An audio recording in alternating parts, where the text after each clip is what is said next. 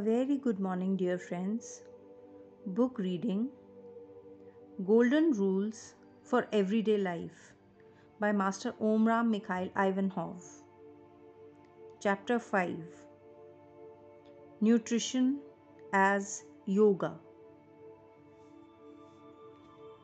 Many people feeling that their sanity is threatened by their hectic way of life take up yoga, zen, or transcendental meditation or various techniques of relaxation, hoping that they will help them to regain their balance. This is all well and good, but I can give you a simpler and far more effective method. Learn to eat correctly. What is so surprising in this? Instead of eating carelessly and hurriedly in the midst of noise, agitation, and arguments, and then going off to do yoga exercises, wouldn't it be much better to understand that meals give you the perfect opportunity every day, two or three times a day, to practice relaxation, concentration, and the harmonization of all the cells of your body? When you sit down to a meal, begin by ridding your mind of anything that may prevent you from eating in peace and harmony. And if you don't succeed at once, wait until you are calm before beginning to eat. If you eat while you are upset, angry, or irritable, that agitation and lack of harmony will affect your vibrations and communicate itself to everything you do. Even if you try to appear calm and in control, you will convey a sense of agitation and tension. You will make mistakes, bump into the furniture or into other people, and speak thoughtlessly, causing people to withdraw their relationship and doors to be closed on you. Whereas, if you are in a state of harmony when you eat, you will be better able to solve the problems that come your way. And even if you spend the rest of your day rushing from one activity to the next, you will be inhabited by a peace that nothing can destroy. Only if you begin at the beginning with little things will you be able to go on to much greater things. Don't make the mistake of thinking that fatigue is always a result of overwork. It is very often caused by a wasteful use of energy. And this applies here. When you swallow your food without chewing it properly, and particularly without having impregnated it with your thoughts and feelings, it is less digestible and your organism will have difficulty in assimilating it and will not benefit from it as it should.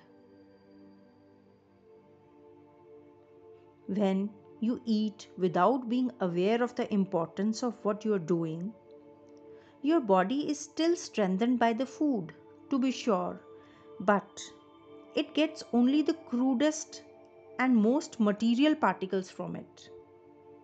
And this is nothing compared to the energies that you would receive if you really knew how to concentrate and eat in silence. For then you would extract all the etheric, subtle elements the food contains. During your meals, therefore, concentrate and project rays of love into your food so that the energy it contains is separated from the matter. When you do this, the matter disintegrates, whereas the energy is absorbed by your body and becomes available to you. The important thing is nutrition is not the food itself, but the energy the quintessence it contains. For in this quintessence is life. the food stuff itself is only a medium, and the pure, subtle quintessence it contains must not be used to nourish only the lower planes, the physical, astral, and mental bodies. It must also nourish the soul and spirit. For greater explanation, see The Yoga of Nutrition. Collection Izvor, number 204, which discusses this question at length.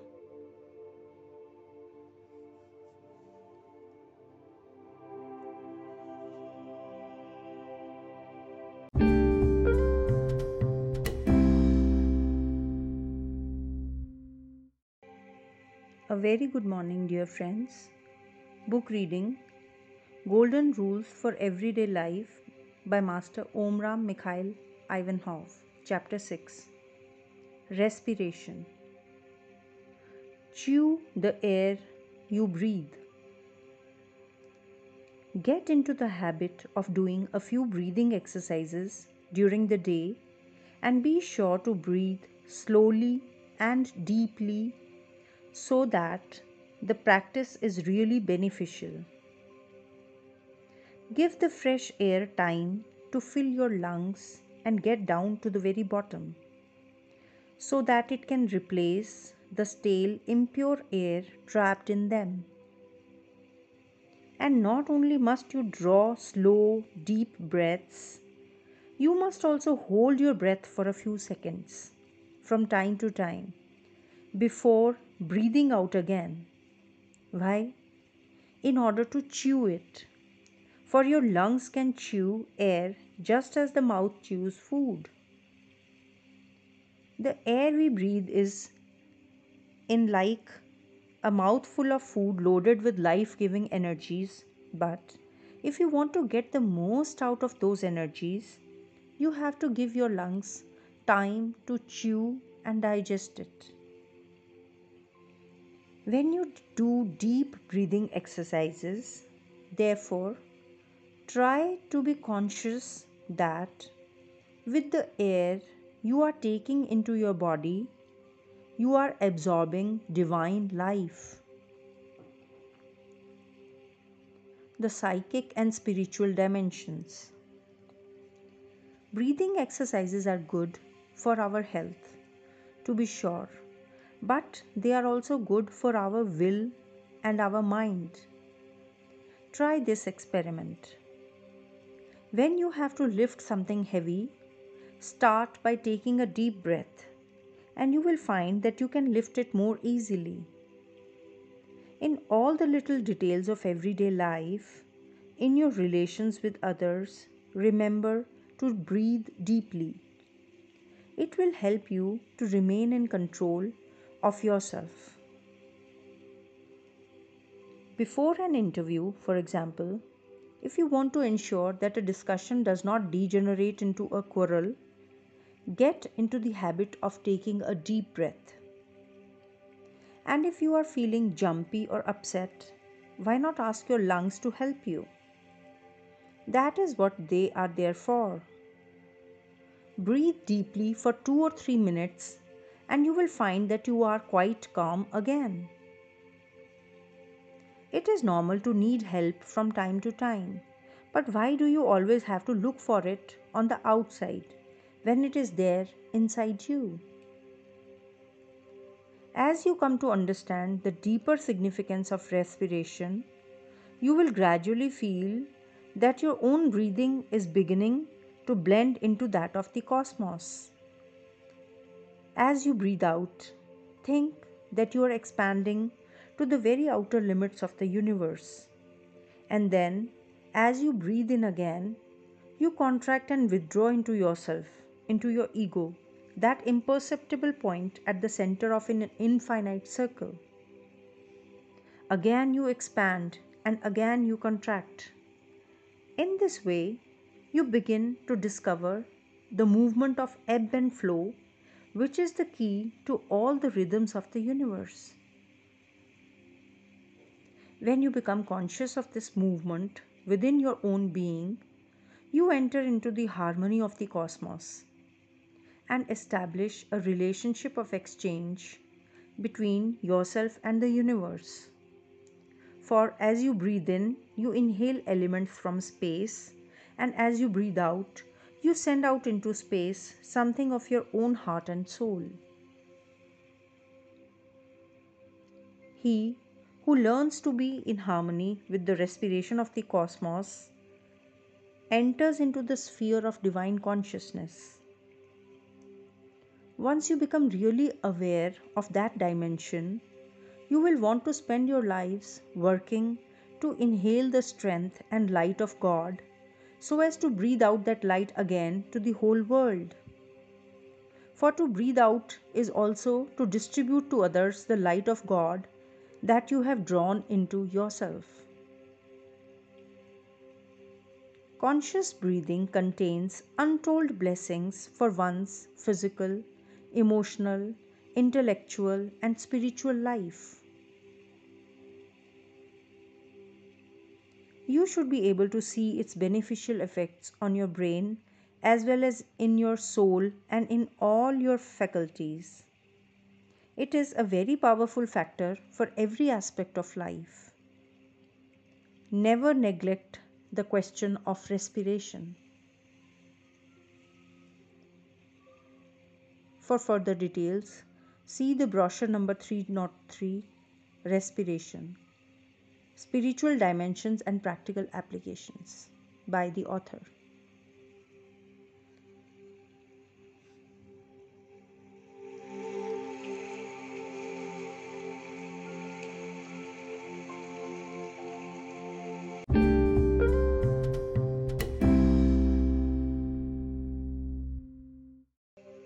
A very good morning, dear friends. Book reading Golden Rules for Everyday Life by Master Omraam Mikhaël Aïvanhov. Chapter 7 How to Recuperate Energy. Too often, you let yourself get caught up in the fevered atmosphere that is now a normal aspect of many people's lives and which is extremely detrimental to their psychic equilibrium. From now on, you must take better care of your nervous system and give it a chance to relax from time to time. For example, you can retire into a quiet room and stretch out face down on a bed or flat on the floor, arms and legs relaxed. Let yourself go as though you were sinking into an ocean of light and remain motionless without thinking of anything for just one minute. A minute or two later, when you stand up, your batteries will be recharged. There, that is all. It is not much, but it is very important. Of course, you will say that it is not always possible to stretch out in this way. That doesn't matter. You can sit down instead. What does matter is to break the tenseness that has you in its grip. You must learn to relax. And not just once or twice in a day, that is not enough. You must do so 10, 15, 20 times a day. It need only be for a minute or two, but it is essential to get into the habit of doing it frequently. As soon as you have a moment to spare, wherever you may be, instead of fretting at being kept waiting, for instance, take advantage of the occasion to relax and recover your balance. And you will be all the readier to go back to your activities with renewed energy.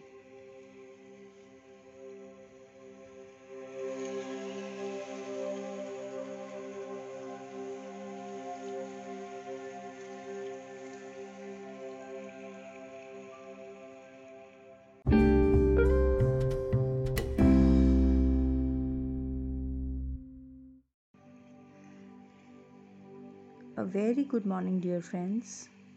Book reading Golden Rules for Everyday Life by Master Omraam Mikhaël Aïvanhov. Chapter 8 Love makes us tireless. The great secret in sustaining a high quality of activity is to learn to work with love. For it is the love that strengthens, vivifies, and resuscitates. You cannot get good results from your work if you don't love it. If you see it as nothing more than a way of earning a living.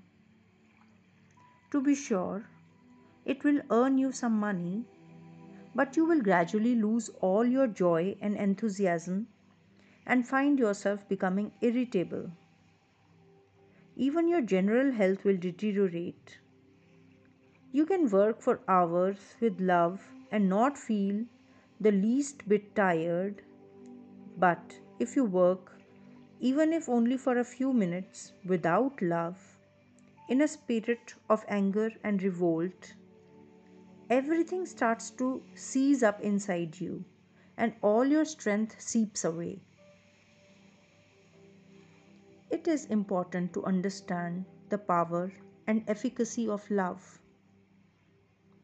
Whatever you do, do it with love or don't do it at all.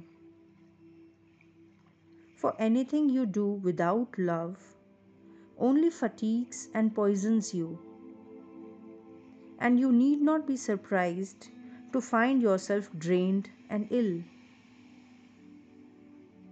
People are always asking how they can become tireless. The secret is to love what you do, for it is love that awakens man's latent energies.